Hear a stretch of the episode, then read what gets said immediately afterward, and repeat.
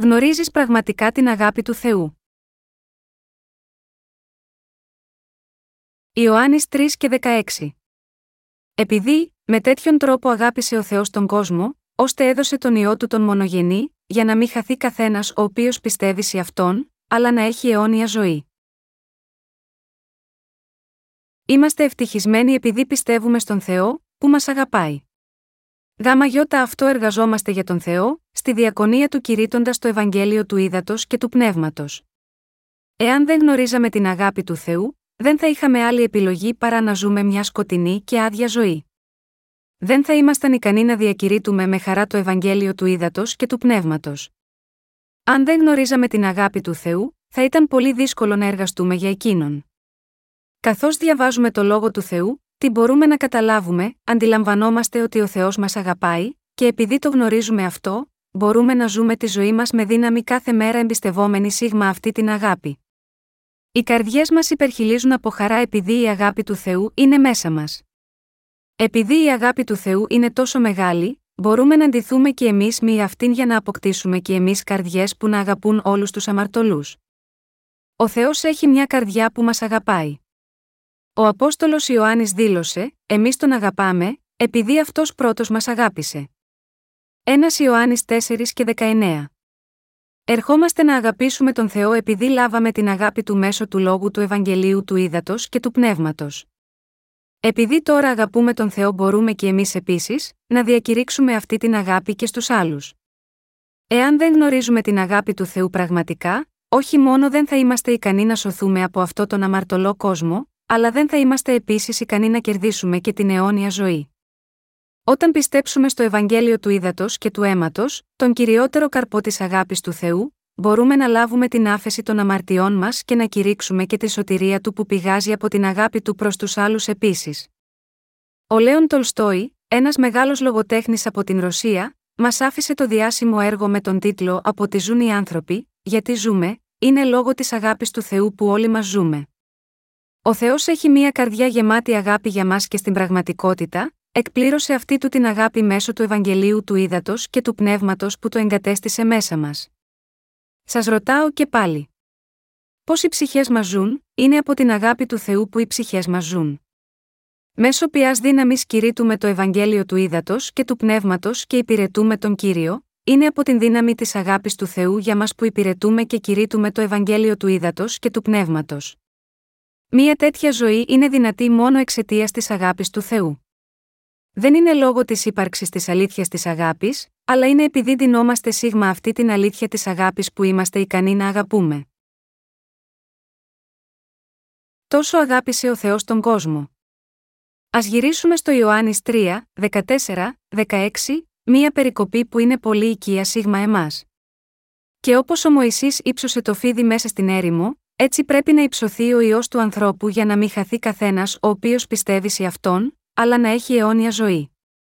Επειδή, με τέτοιον τρόπο αγάπησε ο Θεός τον κόσμο, ώστε έδωσε τον Υιό Του τον μονογενή, για να μην χαθεί καθένας ο οποίος πιστεύει σε Αυτόν, αλλά να έχει αιώνια ζωή.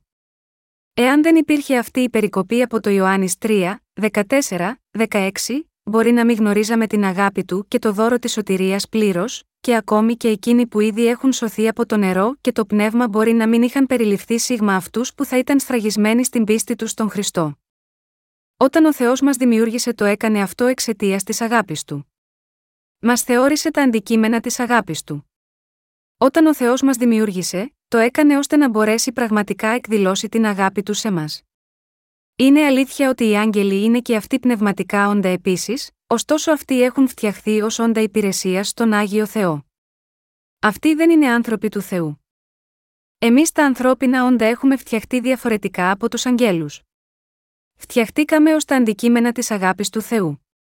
Εάν οι άγγελοι φτιάχτηκαν ως τα αντικείμενα της λατρείας του Θεού και για να υπηρετούν τα παιδιά Του, εσύ και εγώ, δηλαδή όλα τα ανθρώπινα πλάσματα, φτιαχτήκαμε ως τα αντικείμενα επάνω στα οποία ο Θεός εκδήλωσε την αγάπη Του.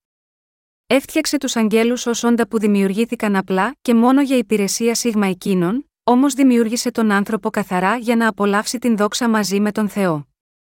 Όταν έχουμε παιδιά, τα θεωρούμε ως δικό μας αίμα και σάρκα, και θέλουμε να τα αγαπούμε και να τα φροντίζουμε, έτσι και ο Θεός μας έφτιαξε ακριβώς με τον ίδιο τρόπο.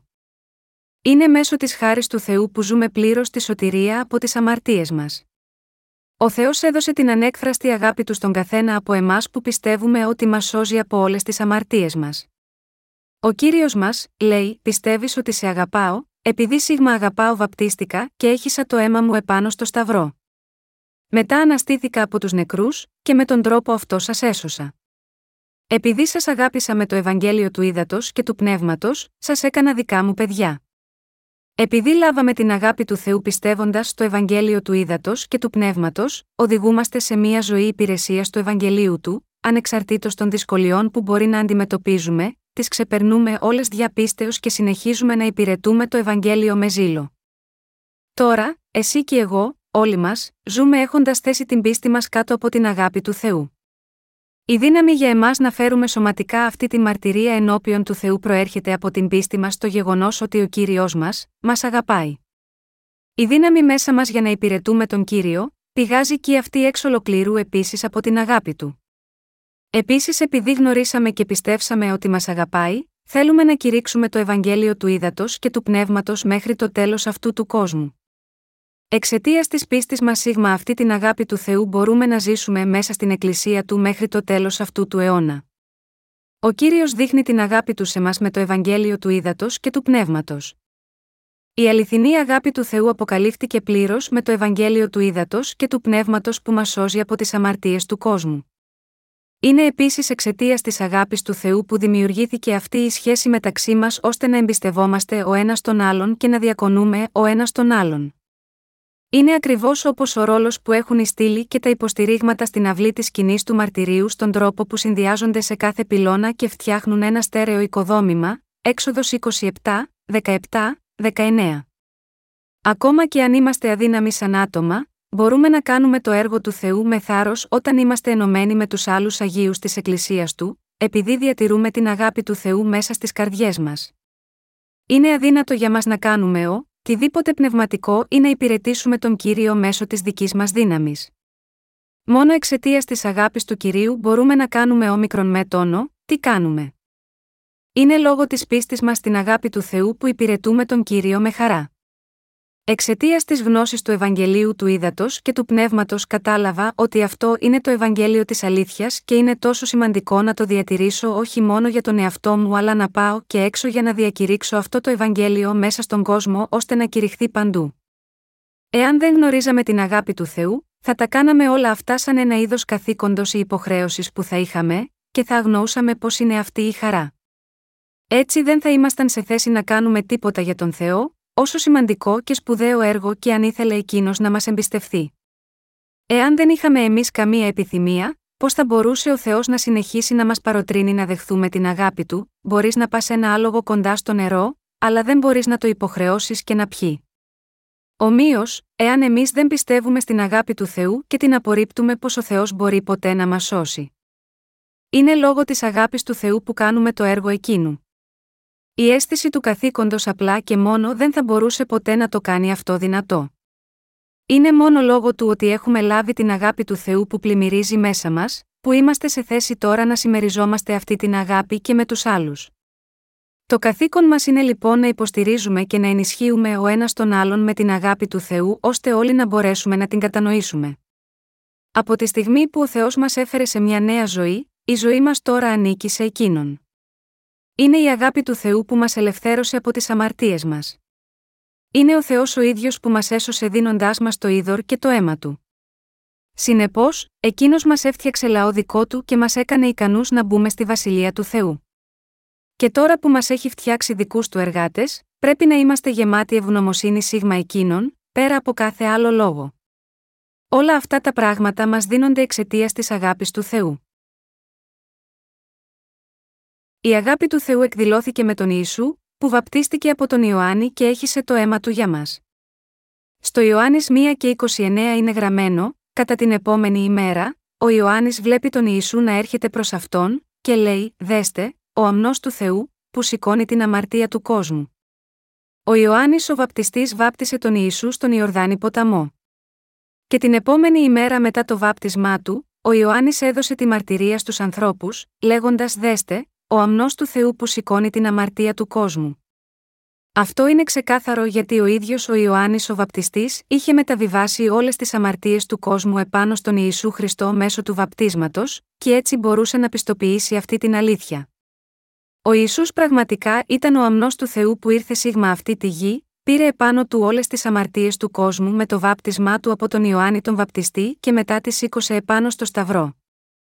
Ο Ιωάννης ο Βαπτιστής μαρτυρεί άλλη μία φορά λέγοντας: «Κατά την επόμενη ημέρα, στεκόταν πάλι ο Ιωάννης, και δύο από τους μαθητές του, και αφού προσήλωσε το βλέμμα του στον Ιησού που περπατούσε, λέει: Δέστε, ο αμνός του Θεού». Ιωάννης ένα, τριάντα πέντε, τριάντα έξι. Ο αμνός του Θεού που αναφέρεται εδώ, αφορά τον Ιησού που θα γινόταν θυσία για όλους τους αμαρτωλούς αυτού του κόσμου βαπτιζόμενος από τον Ιωάννη τον Βαπτιστή στο μέσον της ζωής του και θα έχινε μετά το αίμα του επάνω στο Σταυρό. Ο Ιησούς μπορεί να παρουσιάζεται ως ο αμνός του Θεού επειδή δέχτηκε επάνω του όλες τις αμαρτίες του κόσμου μέσω του βαπτίσματός του από τον Ιωάννη και τις σήκωσε επάνω στο Σταυρό. Σχεδόν δύο χιλιάδες χρόνια πριν, ο Ιησούς εξάλειψε τις αμαρτίες του κόσμου μέσω του βαπτίσματος που έλαβε από τον Ιωάννη και του αίματος που έχυσε επάνω στο Σταυρό. Όταν έγραψα αυτό το βιβλίο, ήταν το δύο χιλιάδες πέντε. Το λέω αυτό για να τονίσω το γεγονός ότι είναι τώρα δύο χιλιάδες πέντε χρόνια από την έλευση του Ιησού Χριστού.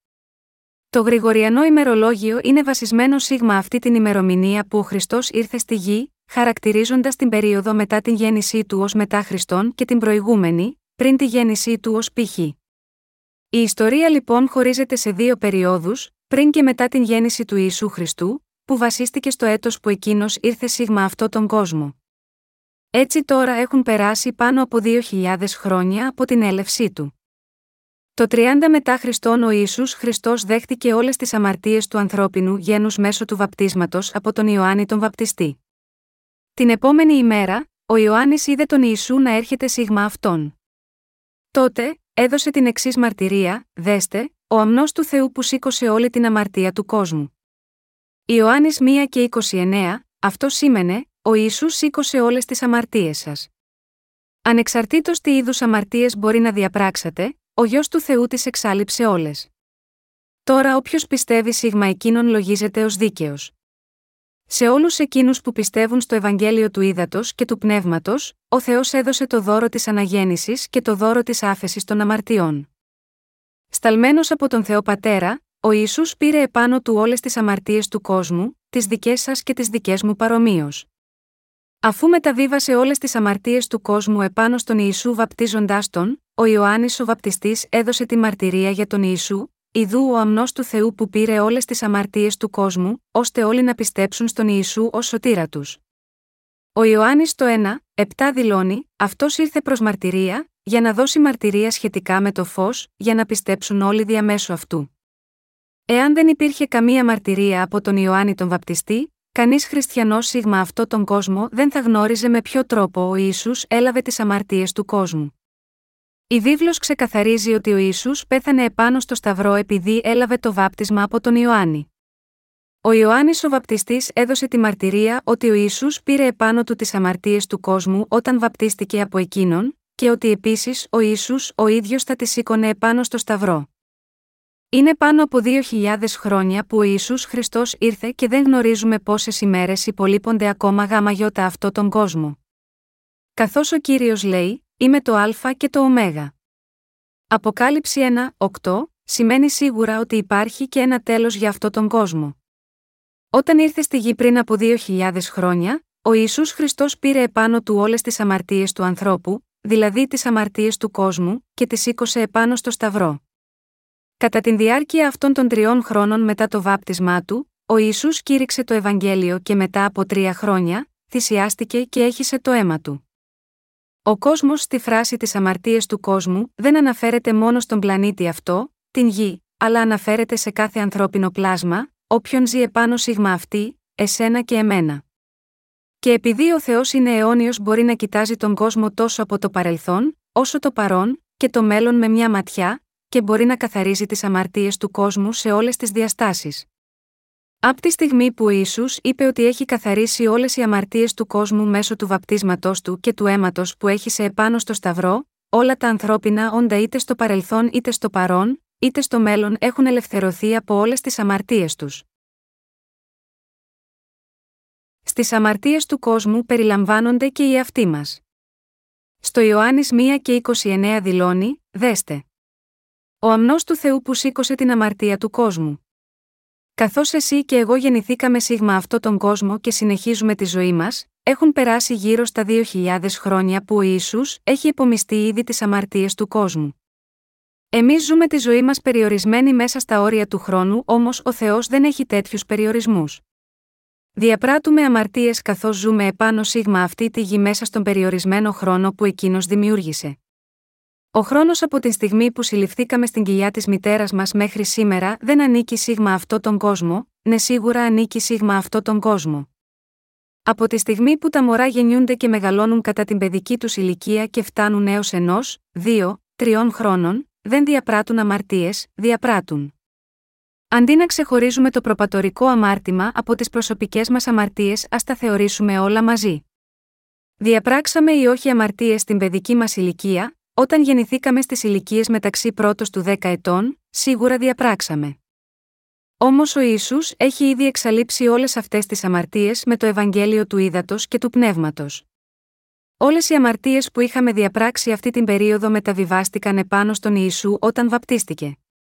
Τάφη έγινε τώρα όταν ήσασταν έφηβοι, διαπράξατε ή όχι αμαρτίες στην εφηβική σας ηλικία? Όταν ήσασταν μεταξύ ενδέκατος του είκοσι ετών, σίγουρα το κάνατε. Αυτές οι αμαρτίες έχουν ήδη μεταβιβαστεί επάνω στον Ιησού πριν δύο χιλιάδες χρόνια επίσης, ή δεν μεταβιβάστηκαν, πράγματι μεταβιβάστηκαν όλες. Όλες οι αμαρτίες αυτού του κόσμου τέθηκαν επάνω στον Ιησού κατά το βάπτισμά του. Ο Ιησούς εξάλειψε όλες τις αμαρτίες μας που είχαμε διαπράξει όλο αυτό τον καιρό και όσες θα διαπραχθούν μέχρι να πεθάνουμε.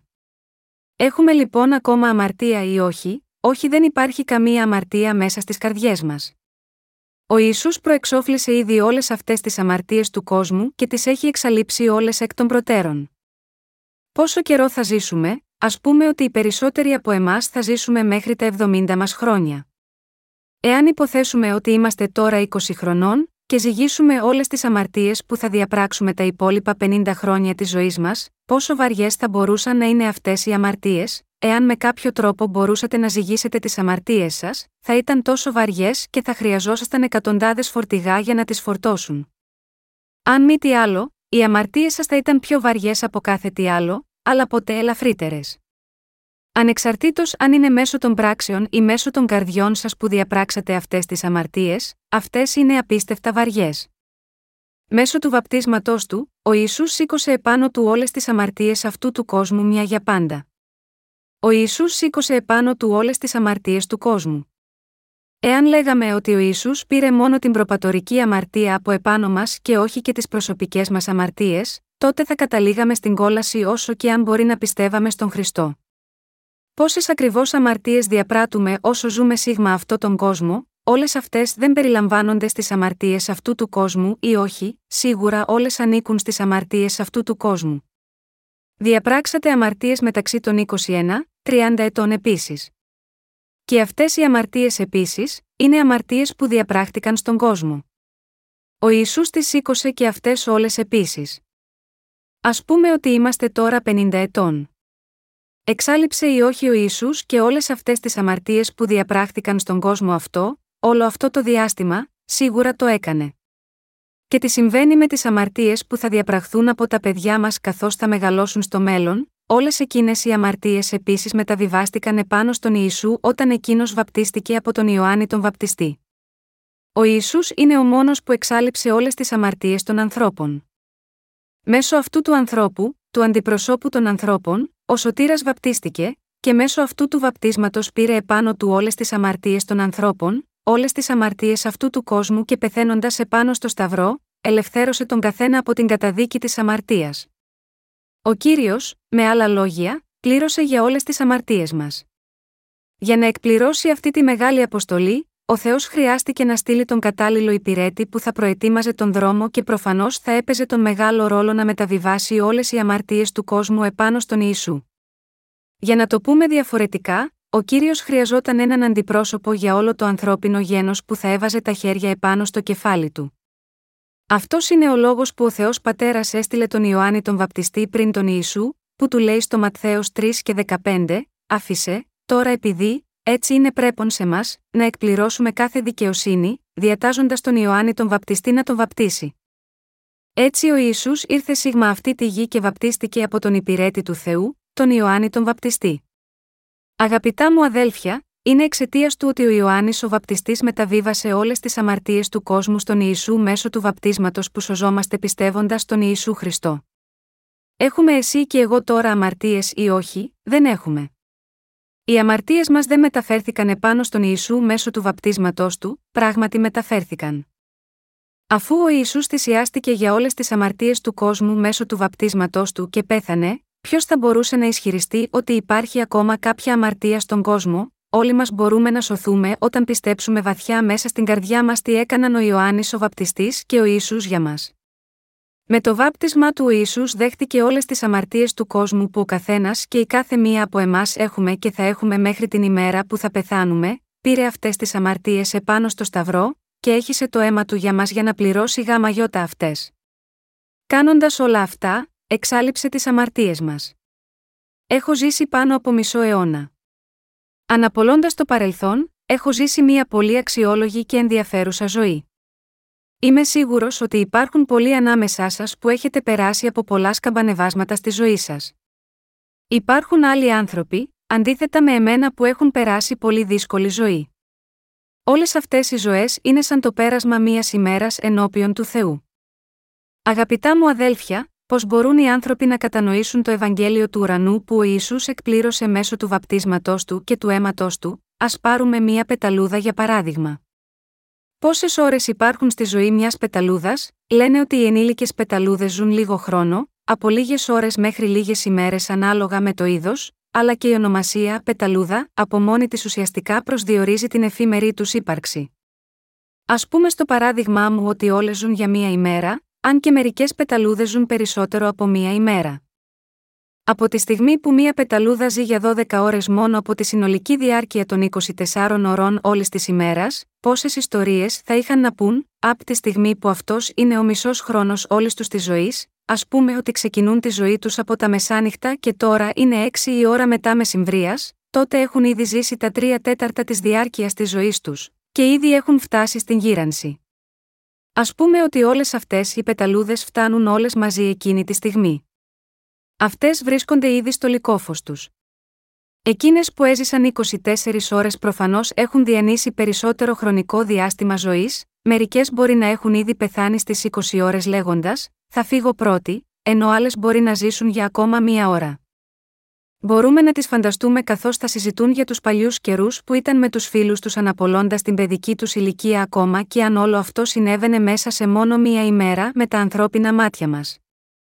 Όταν θα πέθαιναν πιθανόν να σκέφτονταν και τα πιο μικρά και ασήμαντα πράγματα που θα είχαν ζήσει μέσα στην ημέρα, κατά την διάρκεια όλης της ζωής τους. Αλλά πώς είναι όταν εμείς τις κοιτάζουμε, από τη δική μας πλευρά, ως ανθρώπινα πλάσματα που ζουν εβδομήντα με ογδόντα χρόνια κατά μέσο όρο? Οι ζωές τους δεν μοιάζουν σε μας πολύ ασήμαντες. Αν μπορούσαμε με κάποιο τρόπο να ακούσουμε τη συζήτησή τους, αυτή θα έμοιαζε αστεία. Έτσι ακριβώς είμαστε εμείς, ενώπιον του Θεού, όπως αυτές οι πεταλούδες. Ο Θεός είναι ένα αιώνιον. Υπήρχε ακόμα πριν δημιουργηθεί ο χρόνος. Καθώς υπάρχει μέσα στην αιωνιότητα, ο Θεός κοιτάζει σίγμα εμάς. Έξω από την αιώνια διάσταση του χρόνου, Εκείνος ήρθε μέσα σίγμα αυτή τη γη στην δική μας χρονική διάσταση, πήρε επάνω του όλες τις αμαρτίες του κόσμου και κατά τον θάνατό του επάνω στο σταυρό, είπε «τετέλεστε». Μετά από τρεις ημέρες αναστήθηκε από τους νεκρούς και ανέβηκε στον ουρανό, στην αιωνιότητα. Τώρα από την αιωνιότητα που κατοικεί κοιτάζει προς εμάς τους ανθρώπους. Ας εφαρμόσουμε αυτή την αλήθεια στη ζωή κάποιου. Αυτός πιστεύει «Είμαι μόνο τριάντα χρονών και έχω ήδη διαπράξει τόσες πολλές αμαρτίες. Είναι τόσο φοβερές και τρομερές, πως λοιπόν θα μπορούσα ποτέ να συγχωρηθώ», αλλά ο Κύριος μας, που τον παρακολουθεί από την αιωνιότητα, του λέει «Αστιεύεσαι, υπολογίζεις ότι έχω σηκώσει μόνο τις αμαρτίες που διέπραξες όταν ήσουν είκοσι πέντε χρονών ή τις αμαρτίες μέχρι τα τριάντα σου χρόνια, νομίζεις ότι αυτό ήταν όλο που εξάλειπα? Όχι. Εξάλειπα όλες τις αμαρτίες του κόσμου. Μπορείς να το δεις αυτό τώρα, μέσω του βαπτίσματός μου, δέχτηκα επάνω στο σώμα μου όλες τις αμαρτίες κάθε ανθρώπινου πλάσματος που έζησε σίγμα αυτό τον κόσμο και θα ζήσει ποτέ, από τον Αδάμ τον πρώτο άνθρωπο μέχρι τον τελευταίο άνθρωπο που θα ζήσει μέχρι το τέλος αυτού του αιώνα, των παιδιών σας και των γενεών που θα ακολουθήσουν. Διαμένοντας μέσα στην αιωνιότητά του, ο Κύριος μας μιλάει έτσι. Μας λέει: εγώ έχω ήδη πληρώσει για τις αμαρτίες σας όπως επίσης και για όλες τις αμαρτίες του κόσμου. Ο Ιησούς εκπλήρωσε πλήρως το Ευαγγέλιο του ύδατος και του πνεύματος που σώζει τους αμαρτωλούς σίγμα αυτό τον κόσμο από όλες τους τις αμαρτίες. Ας γυρίσουμε πίσω στο Ιωάννης δεκαεννέα, δεκαεπτά, είκοσι. Και βαστάζοντας τον σταυρό του βγήκε έξω στην τοποθεσία, που λέγεται τόπος κρανίου, ο οποίος στην εβραϊκή λέγεται Γολγοθάς, όπου τον σταύρωσαν, και άλλους δύο μαζί του, από τη μια και από την άλλη πλευρά, στο μέσον δε τον Ιησού. Ο δε Πιλάτος έγραψε και έναν τίτλο, και τον έβαλε επάνω στον σταυρό και ήταν γραμμένο «Ο Ιησούς ο Ναζωραίος ο βασιλιάς των Ιουδαίων». Και αυτό τον τίτλο τον διάβασαν πολλοί από τους Ιουδαίους επειδή ο τόπος όπου σταυρώθηκε ο Ιησούς ήταν κοντά στην πόλη και ήταν γραμμένο στα εβραϊκά, ελληνικά, ρωμαϊκά. Ο Ιησούς θυσιάστηκε πάνω σίγμα έναν λόφο που ονομαζόταν Γολγοθάς. Σύμφωνα με την γραφή, σταυρώθηκε στις εννέα η ώρα μετά μεσημβρίας και αγωνιούσε επάνω στο σταυρό για έξι ώρες. Καθώς πέθαινε, είπε διψώ. Τότε οι άνθρωποι έβρεξαν ένα σφουγγάρι με ξύδι και το έβαλαν στο στόμα του. Αφού τον πότισαν με το ξύδι, εκείνος είπε, τετέλεστε και παρέδωσε το πνεύμα του, Ιωάννης δεκαεννέα, είκοσι οκτώ, τριάντα. Και ο Ιησούς Χριστός σηκώθηκε από τους νεκρούς σε τρεις ημέρες και ανέβηκε στους ουρανούς. Κάνοντας όλα αυτά, ολοκλήρωσε όλη τη σωτηρία του ανθρώπινου γένους.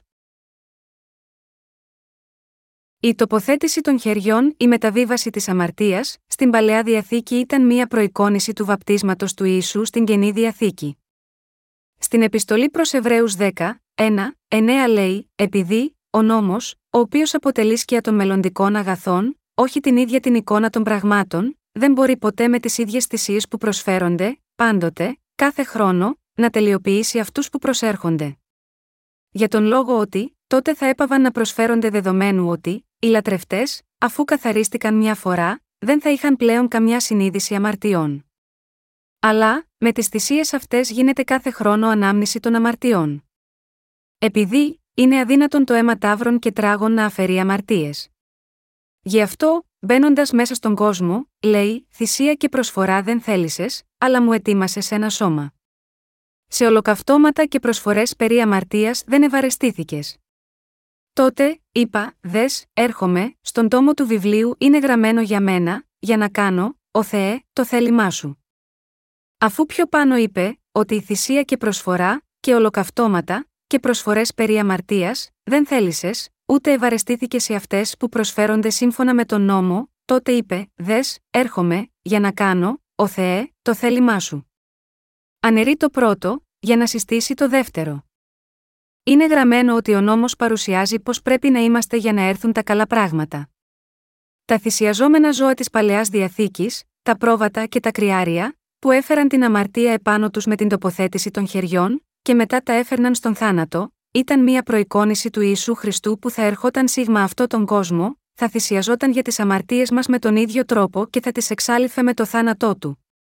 Όλοι οι άνθρωποι της πίστης στην Παλαιά Διαθήκη, όπως ο Δαβίδ και ο Ισαΐας πίστευαν στην έλευση του Σωτήρα Χριστού έχοντας πίστη στη σωτηρία του Χριστού από το σύστημα της θυσίας που ήταν γραμμένο μέσα στον λόγο, έπρεπε να τοποθετήσουν τα χέρια τους επάνω στα κεφάλια των ζώων που ήταν άμωμα και μετά να φέρουν τα ζώα στον θάνατο χύνοντας το αίμα τους. Αυτό ήταν το σύστημα της θυσίας σύμφωνα με τον νόμο.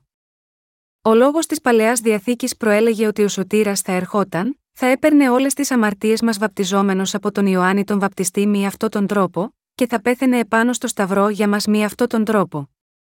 Ο άνθρωποι στους χρόνους της Παλαιάς Διαθήκης που πίστευαν σίγμα αυτό, σώζονταν μέσω της πίστης τους αυτής. Για το λόγο αυτό το σύστημα της θυσίας μέσα στον νόμο είναι μία προεικόνηση των καλών πραγμάτων που θα ερχόντουσαν.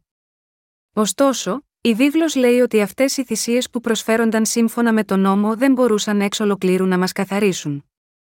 Το να εκτελούμε θυσίες καθημερινά όταν αμαρτάνουμε φέρνοντας ένα ζώο, μεταφέροντας επάνω του τις αμαρτίες μας με την τοποθέτηση των χεριών και σφάζοντάς το, κάνοντας το πάλι όλο αυτό και αύριο, δεν μπορεί να μας κάνει τέλειους. Για το λόγο αυτό ήρθε σίγμα αυτό τον κόσμο ο ίδιος ο Υιός του Θεού που ήταν τέλειος, αιώνιος και αναμάρτητος. Ερχόμενο σίγμα αυτό τον κόσμο είπε, γι' αυτό, μπαίνοντας μέσα στον κόσμο, λέει, θυσία και προσφορά δεν θέλησες, αλλά μου ετοίμασες ένα σώμα. Σε ολοκαυτώματα και προσφορές περί αμαρτίας δεν ευαρεστήθηκες. Τότε, είπα, δες, έρχομαι, στον τόμο του βιβλίου είναι γραμμένο για μένα, για να κάνω, ο Θεέ, το θέλημά σου. Αφού πιο πάνω είπε, ότι η θυσία και προσφορά, και ολοκαυτώματα, και προσφορές περί αμαρτίας, δεν θέλησες, ούτε ευαρεστήθηκε σε αυτές που προσφέρονται σύμφωνα με τον νόμο, τότε είπε, δες, έρχομαι, για να κάνω, ο Θεέ, το θέλημά σου. Αναιρεί το πρώτο, για να συστήσει το δεύτερο. Εβραίους δέκα, πέντε, εννέα. Το Ευαγγέλιο του ύδατος και του πνεύματος που ο Θεός εκπλήρωσε είναι η αλήθεια ότι ο Ιησούς Χριστός ο αμνός του Θεού βαπτίστηκε και θυσιάστηκε μέχρι θανάτου για να κάνει εμάς εντελώς χωρίς αμαρτία. Δεν μπορούσαμε λοιπόν να σωθούμε μέσω του νόμου, αλλά μόνο πιστεύοντας στο βάπτισμα και στο αίμα του Ιησού μπορούμε να σωθούμε. Σύμφωνα με το σύστημα που ο Θεός είχε θέσει μέσα στο λόγο της Παλαιάς Διαθήκης, μόνο μέσω της πίστης ότι ο Ιησούς Χριστός θα εξάλειφε όλες τις αμαρτίες μας με αυτόν τον τρόπο, θα μπορούσαμε πραγματικά να λάβουμε την άφεση των αμαρτιών μας. Ας δούμε τι λέει στο Εβραίους δέκα και δέκα, με το οποίο θέλημα είμαστε αγιασμένοι διαμέσου της προσφοράς του σώματος του Ιησού Χριστού, που έγινε μια φορά για πάντα. Έχετε αγιαστεί ή όχι, σίγουρα ναι. Τι σημαίνει εδώ το είμαστε αγιασμένοι, είναι γιατί ο Θεός Πατέρας έστειλε σε μας τον Υιό Του, για να μεταβιβαστούν επάνω σίγμα αυτών όλες οι αμαρτίες του κόσμου, να δεχθεί την καταδίκη τους και έτσι να μας ελευθερώσει από όλες τις αμαρτίες του κόσμου, αυτό ήταν το θέλημα του Θεού Πατέρα.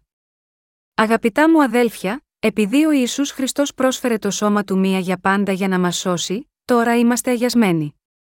Επειδή ο Ιησούς Χριστός πήρε επάνω Του όλες τις αμαρτίες μας μία για πάντα, και επειδή Εκείνος θυσιάστηκε, τώρα έχουμε γίνει χωρίς αμαρτία. Όπως λέει η Γραφή, άπαξ γεννηθήκαμε, είναι για μας προσδιορισμένο ότι και θα πεθάνουμε άπαξ, και μετά από αυτό θα αντιμετωπίσουμε την κρίση, Εβραίους εννέα και είκοσι επτά. Αλλά αντί για τον θάνατό μας, ο Ιησούς Χριστός παίρνοντας όλες τις αμαρτίες μας επάνω στο σώμα Του πέθανε ως ο αντικαταστάτης μας. Εάν κάποιος ερχόταν και προεξοφλούσε όλα τα χρέη που θα έκανα για όλη μου τη ζωή και αυτά που θα έκανα στο μέλλον, θα κρατούσα τίποτε από αυτά στην κατοχή μου, όχι. Με τον τρόπο αυτό κυρίως, ο Κύριος μας πλήρωσε όλες τις ποινές για τις αμαρτίες μας απ' όταν ήρθαμε σίγμα αυτό τον κόσμο. Έτσι ο Κύριος έσωσε όλους εμάς που πιστεύουμε σίγμα εκείνον από τις αμαρτίες όλου του κόσμου, ώστε εσύ και εγώ να μην πεθάνουμε ούτε να καταδικαστούμε. Η τοποθέτηση των χεριών στην Παλαιά Διαθήκη ήταν μία προεικόνηση του βαπτίσματός Του. Σωθήκαμε πιστεύοντας τον Ιησού σύμφωνα με τον γραπτό λόγο της Γραφής. Όταν έρχεται η στιγμή να πιστέψουμε στον Ιησού Χριστό, μερικοί άνθρωποι διαφωνούν ότι χρειάζεται κάποιο είδους επιστημονική απόδειξη για να έχουν τη συγκεκριμένη πίστη. Αλλά αυτός ο λόγος του Θεού ο ίδιος είναι πολύ πιο ακριβής και λογικός από οποιαδήποτε κοσμική επιστήμη. Στην Παλαιά Διαθήκη, είναι γραμμένο λεπτομερώς σχετικά με τις προσφορές και τις θυσίες που δίνονται για την άφεση της αμαρτίας. Αυτές οι θυσίες απαιτούσαν ο λαός Ισραήλ να φέρνει αναρρύθμιτα ζώα και να τα θυσιάζει κάθε φορά που οι άνθρωποι αμάρταναν, αλλά σε αντίθεση, ο Ιησούς πρόσφερε μία θυσία για την αμαρτία με το σώμα Του που θα διαρκούσε αιώνια, αφού βαφτίστηκε το πρόσφερε ως θυσία επάνω στο Σταυρό, Εβραίους δέκα και δώδεκα, εσύ πιστεύεις παρ. Όλα αυτά ότι μπορείς με κάποιο τρόπο να καθαρίζεσαι από τις καθημερινές σου αμαρτίες, κάνοντας προσευχές μετανοίας κάθε φορά που διαπράττεις αμαρτίες, εάν θα χρειαζόταν ακόμα να προσφέρεις τέτοιες προσευχές μετανοίας καθημερινά, τότε θα γυρίζαμε στην εποχή της Παλαιάς Διαθήκης.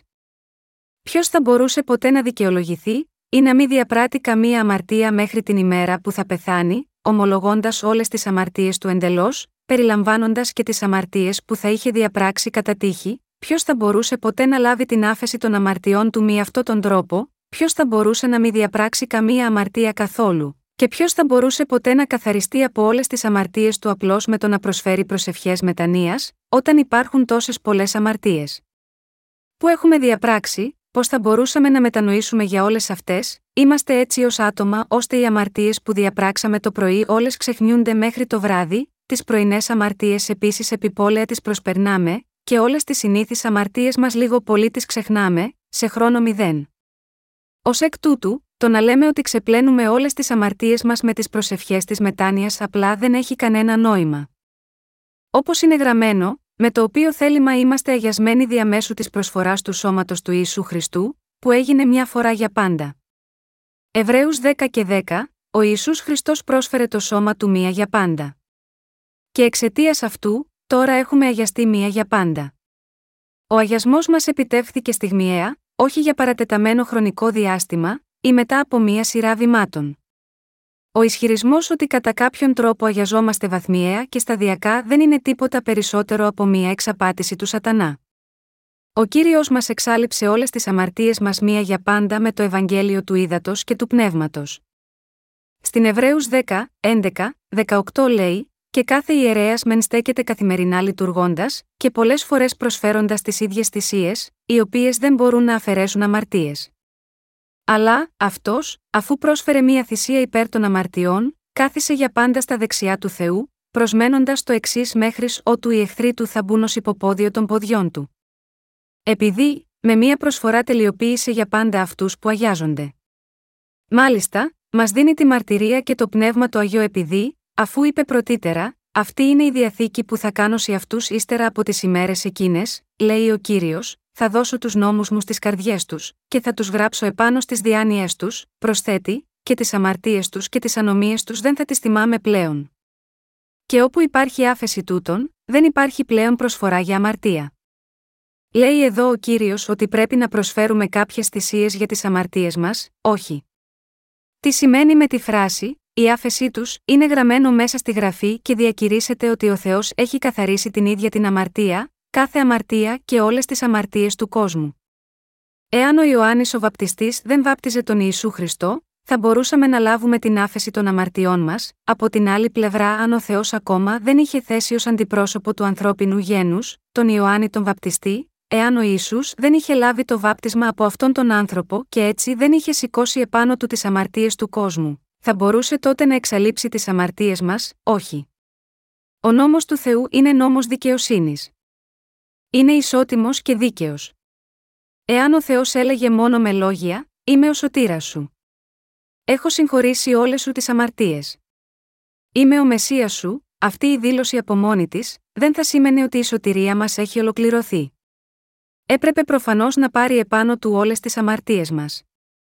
Γιατί ο Ιησούς ενσαρκώθηκε σε σάρκα ανθρώπινη, κυρίως για να σηκώσει όλες τις αμαρτίες μέσω του βαπτίσματός του, για να μεταφέρει όλες τις αμαρτίες που εμείς διαπράττουμε και στη σάρκα αλλά και στις καρδιές μας, επειδή εκείνος ήδη τις γνώριζε, και για να τις εξαλείψει με το αίμα του που έχυσε. Γάμα γιώτα αυτό ήρθε στη γη και ενσαρκώθηκε σε ίδια σάρκα με τη δική μας. Αγαπητά μου αδέλφια, εάν ο Ιησούς δεν είχε βαπτιστεί από τον Ιωάννη τον Βαπτιστή, οι αμαρτίες μας δεν θα είχαν ολοκλήρως καθαριστεί. Και εάν ο Ιησούς δεν πέθαινε επάνω στο σταυρό χωρίς πρώτα να πάρει όλες τις αμαρτίες μας επάνω του, ο θάνατος του θα ήταν μάταιος. Αυτός ο θάνατος θα απέβαινε άχρηστος και τελείως άσχετος με εμάς. Για το λόγο αυτό ο Ιησούς ήρθε σίγμα αυτή τη γη ενσαρκώθηκε σε ανθρώπινη σάρκα, έζησε μία ήσυχη ζωή μέχρι τα τριάντα του και μετά βαπτίστηκε. Διένυσε τρία χρόνια δημόσιας διακονίας μέχρι το θάνατό του επάνω στο σταυρό. Το βάπτισμά του ήταν η αρχή της δημόσιας διακονίας του. Είπε στον Ιωάννη τον Βαπτιστή, άφησε, τώρα επειδή, έτσι είναι πρέπον σε μας, να εκπληρώσουμε κάθε δικαιοσύνη. Ματθαίος τρία και δεκαπέντε. Ο Ιησούς μετά βαπτίστηκε. Εκείνη τη στιγμή εκπληρώθηκε αυτό που είχε πει ο Ιωάννης στο ένα και είκοσι εννέα «Ιδού ο αμνός του Θεού που φέρει την αμαρτία του κόσμου». Επειδή ο Ιησούς δέχτηκε όλες τις αμαρτίες μας βαπτιζόμενος, και επειδή όλες οι αμαρτίες οι δικές μας, αλλά και κάθε αμαρτία του ανθρώπινου γένους, μεταβιβάστηκε ολοκληρωτικά επάνω στο σώμα του Ιησού, ο Θεός Πατέρας ο ίδιος, έστρεψε το βλέμμα του όταν ο γιος του πέθανε επάνω στον σταυρό.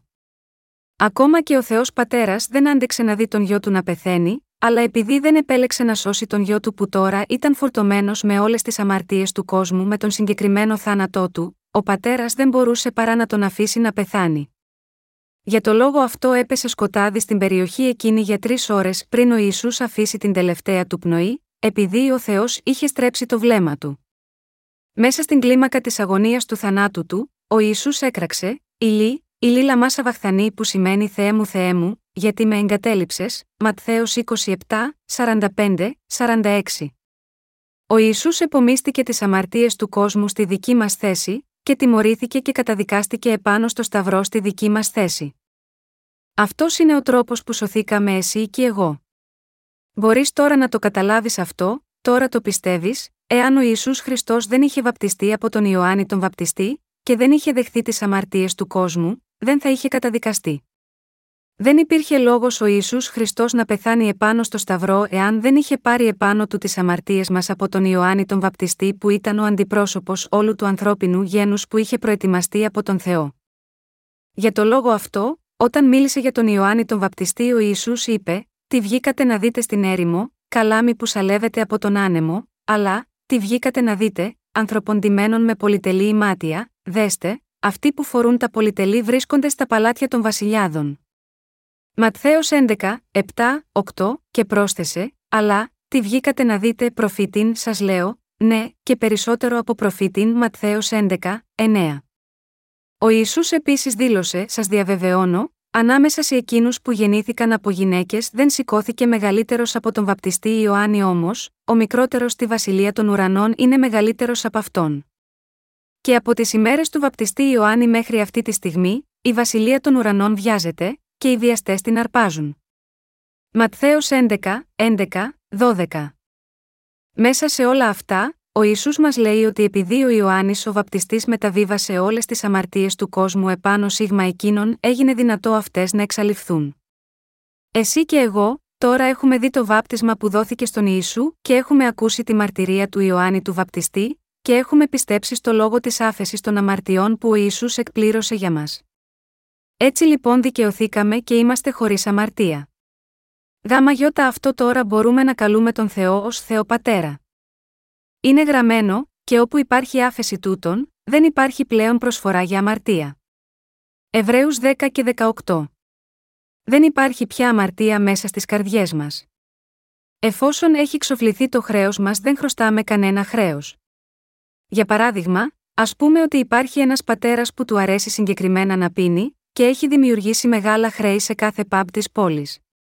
Αλλά ο γιος του επειδή έγινε πλούσιος αρχίζει και εξοφλεί όλα τα ποτά που ο πατέρας του αγαπούσε και έπινε και πληρώνει και για τα ποτά που ακόμα θα πιει για όλη τη διάρκεια της ζωής του. Εάν είναι έτσι, θα έχει να πληρώσει ο πατέρας αυτός κάποιον λογαριασμό τώρα, αν συνεχίσει να πίνει για όλη του τη ζωή, όχι δεν θα οφείλει τίποτα. Αυτό βέβαια είναι ένα απλό παράδειγμα, αλλά όπως ακριβώς το παράδειγμα αυτό, ο Θεός έχει βάλει όλες τις αμαρτίες μας επάνω στον Ιησού, ώστε να μπορεί να μας σώσει. Επιπλέον ο Ιησούς δεν πήρε μόνο τις αμαρτίες της δικής μας ζωής μόνο, αλλά πήρε επάνω του και όλες τις αμαρτίες όλου του κόσμου, χωρίς καμία εξαίρεση. Όλες οι αμαρτίες μας μεταβιβάστηκαν επάνω στον Ιησού Χριστό όταν εκείνος βαπτίστηκε. Τώρα όλες ανήκουν στον Χριστό. Για το λόγο αυτό όποιος πιστεύει σίγμα αυτό σώζεται από όλες τις αμαρτίες του. Είναι επειδή ο Ιησούς βαπτίστηκε για σένα όταν ήρθε επάνω σίγμα αυτή τη γη που εσύ λαμβάνεις την άφεση των αμαρτιών σου πιστεύοντας σίγμα αυτό. Ο πλανήτης μας η γη ήρθε σε ύπαρξη καιρό πριν εμείς γεννηθούμε. Δεν ήρθε σε ύπαρξη αφότου εμείς γεννηθήκαμε. Ο Ιησούς Χριστός που εξάλειψε τις αμαρτίες μας, έκανε ήδη την εξηλαίωση για όλες τις αμαρτίες μας πολύ καιρό πριν εσύ και εγώ γεννηθούμε. Ο Ιησούς έκανε εξηλαίωση για την κάθε αμαρτία που όλοι οι αμαρτωλοί ως τέκνα ανυπακοής έπραξαν ποτέ. Αγαπητά μου Άγια αδέλφια, είναι μόνο επειδή όλες οι αμαρτίες μεταβιβάστηκαν επάνω στον Ιησού που τώρα εμείς γινόμαστε χωρίς αμαρτία, ασκώντας πίστη σίγμα αυτόν τον Ιησού που έκανε εξηλαίωση για όλες μας τις αμαρτίες. Αγαπητά μου αδέλφια, εσείς έχετε λοιπόν ακόμη, μετά από αυτό αμαρτία, σίγουρα όχι. Και τι γίνεται τότε με τις αμαρτίες μας αύριο? Ίσως ρωτήσετε. Όλες οι αμαρτίες που θα διαπράξετε αύριο έχουν ήδη πληρωθεί επίσης από τον Ιησού. Ο Θεός ο ίδιος, από την πλευρά του, εξάλειψε κάθε μία και οποιαδήποτε αμαρτία του κόσμου και σήκωσε όλη την καταδίκη της αμαρτίας επειδή σήκωσε τις αμαρτίες μας επάνω του. Παρουσιάζοντας το βάπτισμα που ο Ιησούς έλαβε από τον Ιωάννη, το Ευαγγέλιο του Μάρκου ξεκινάει λέγοντας «Η αρχή του Ευαγγελίου του Ιησού Χριστού, του Υιού του Θεού Μάρκος ένα, ένα». Αυτό σημαίνει ότι η αλήθεια που εμπεριέχεται μέσα στο βάπτισμα του Ιησού είναι πολύ καλά νέα για τον καθένα. Ο Θεός μας λέει πλήρωσα για όλες τις αμαρτίες σας. Είμαι ο σωτήρας σας. Πλήρωσα για όλες τις αμαρτίες σας με αυτόν τον τρόπο. Τι είναι το Ευαγγέλιο της αλήθειας? Η λέξη Ευαγγέλιο σημαίνει ευαγγελία ή καλά νέα. Αυτό σημαίνει η ελληνική λέξη Ευαγγέλιο. Και ο Θεός μας ζητάει είτε πιστεύουμε είτε όχι σίγμα αυτό το Ευαγγέλιο, να δεχθούμε αυτά τα χαρμόσυνα νέα που ο Υιός του ο Ιησούς μας έφερε. Ανάμεσα σε τόσους ανθρώπους που υπάρχουν ακόμη σίγμα αυτόν τον κόσμο, μόνο ένας μικρός αριθμός έχει απαντήσει πραγματικά λέγοντας «Ναι, πιστεύω όπως εσύ λες». «Ναι, Κύριε, πιστεύω σε όμικρον με τόνο, τι έχεις κάνει». Τώρα που ακούω αυτή την αλήθεια, είναι τόσο απλή, και τόσο καιρό δεν την ήξερα. Είναι όσοι πιστεύουν με αυτόν τον τρόπο που ο Θεός τους αποδέχεται και τους λέει «Είστε δίκαιοι». Έχετε δικαιωθεί όπως ο Αβραάμ. Ωστόσο, οι περισσότεροι λένε μόνο «Δεν νομίζω αυτό, Κύριε». Αυτό το Ευαγγέλιο είναι κάτι ξένο που δεν το έχω ακούσει ποτέ πριν. Έτσι, όταν ο Κύριος λέει σίγμα αυτούς, εξάλειπα ή όχι εγώ τις αμαρτίες σου τότε, εκείνοι λένε «Ναι, ναι και όχι». Πήρες την προπατορική μου αμαρτία αλλά δεν εξάλειψες και όλες τις προσωπικές μου αμαρτίες. Εξαπατώμενοι από τέτοιες παρανοήσεις, ο Ιησούς τους λέει μόνο «Ναι, είσαι αρκετά έξυπνος που φαίνεται ότι δεν χρειάζεσαι να μάθεις για μένα». Σε τέτοιους ανθρώπους, ακόμα και ο Ιησούς θα έχανε τα λόγια του αν έλεγε κάτι. Αυτοί οι άνθρωποι θα οδηγηθούν στην κόλαση αφού αρνούνται να πιστέψουν ότι ο Ιησούς εξάλειψε όλες τις αμαρτίες τους λόγω της αγάπης του. Πρέπει να τιμωρηθούν για τις αμαρτίες τους επειδή οι γραφές αναφέρουν «Η ποινή της αμαρτίας είναι θάνατος». Έτσι, αυτή είναι η μόνη δίκαιη τιμωρία τους. Αγαπητά μου αδέλφια, αυτό που ρίχνει κάποιον στην κόλαση δεν είναι το πόσες πολλές αμαρτίες διαπράττει κάποιος, ούτε πόσο σοβαρές αυτές είναι. Όποιος πιστεύει στο βάπτισμα του Ιησού και στο Σταυρό μπορεί να μπει στη Βασιλεία των Ουρανών λαμβάνοντας τη σωτηρία του. Εάν ο Ιησούς δεν είχε πάρει όλες τις αμαρτίες επάνω του βαπτιζόμενος από τον Ιωάννη τον Βαπτιστή, τότε η πίστη μας σε εκείνον θα ήταν επίσης μάταιη. Το βάπτισμα του Ιησού αναφέρθηκε τόσες φορές στις επιστολές του Παύλου. Για παράδειγμα, στους Γαλάτες τρία και είκοσι επτά λέει, «Δεδομένου ότι όσοι βαπτιστήκατε στον Χριστό, ντυθήκατε τον Χριστό». Εδώ, το βαπτιστήκατε στον Χριστό σημαίνει να έρθετε στον Χριστό, να ενωθείτε μαζί του πιστεύοντας στο βάπτισμά του. Σημαίνει ότι όλες οι αμαρτίες μας τοποθετήθηκαν επάνω στον Ιησού μέσω των χεριών του Ιωάννη του Βαπτιστή, και αυτό, εν κατακλείδη σημαίνει ότι όλες οι αμαρτίες μας μεταβιβάστηκαν επάνω σε εκείνον. Έτσι, όταν πέθανε, πεθάναμε και εμείς μαζί του. Και όταν αναστήθηκε από τους νεκρούς, και εμείς επίσης αναστηθήκαμε. Στο Ρωμαίους έξι τρία λέει, «Είτε αγνοείτε ότι, όσοι βαπτιστήκαμε στον Ιησού Χριστό, βαπτιστήκαμε στον θάνατό του». Ξανά στους Ρωμαίους έξι και δέκα, λέει, «Επειδή, καθόσον πέθανε, πέθανε μια για πάντα για την αμαρτία αλλά, καθόσον ζει, ζει για τον Θεό». Και στο Ιωάννης ένα και δώδεκα λέει, «Όσοι, όμως, τον δέχθηκαν, σε αυτούς έδωσε εξουσία να γίνουν παιδιά του Θεού, σε αυτούς που πιστεύουν στο όνομά του». Όπως δείχνουν αυτές οι περικοπές, όλοι όσοι δέχονται μέσα στις καρδιές τους αυτό που ο Θεός έκανε για εκείνους, τότε εκείνος τους αποδέχεται ως δικά του παιδιά. Στους Κολοσσαείς ένα δεκατρία δεκατέσσερα είναι επίσης γραμμένο, «Ο οποίος μας ελευθέρωσε από την εξουσία του σκότους και μας μετέφερε στη βασιλεία του αγαπητού Υιού του, στον οποίο έχουμε την απολύτρωση διαμέσου του αίματος του, την άφεση των αμαρτιών». Αλληλούια. Ο Θεός μας ελευθέρωσε από την κατάρα όλων των αμαρτιών μας μέσω του ύδατος και του αίματος, του Ευαγγελίου του ύδατος και του πνεύματος, και μας αναγέννησε από όλες τις αμαρτίες μας. Δοξάζω τον Θεό που έσωσε όλους εμάς. Αλληλούια!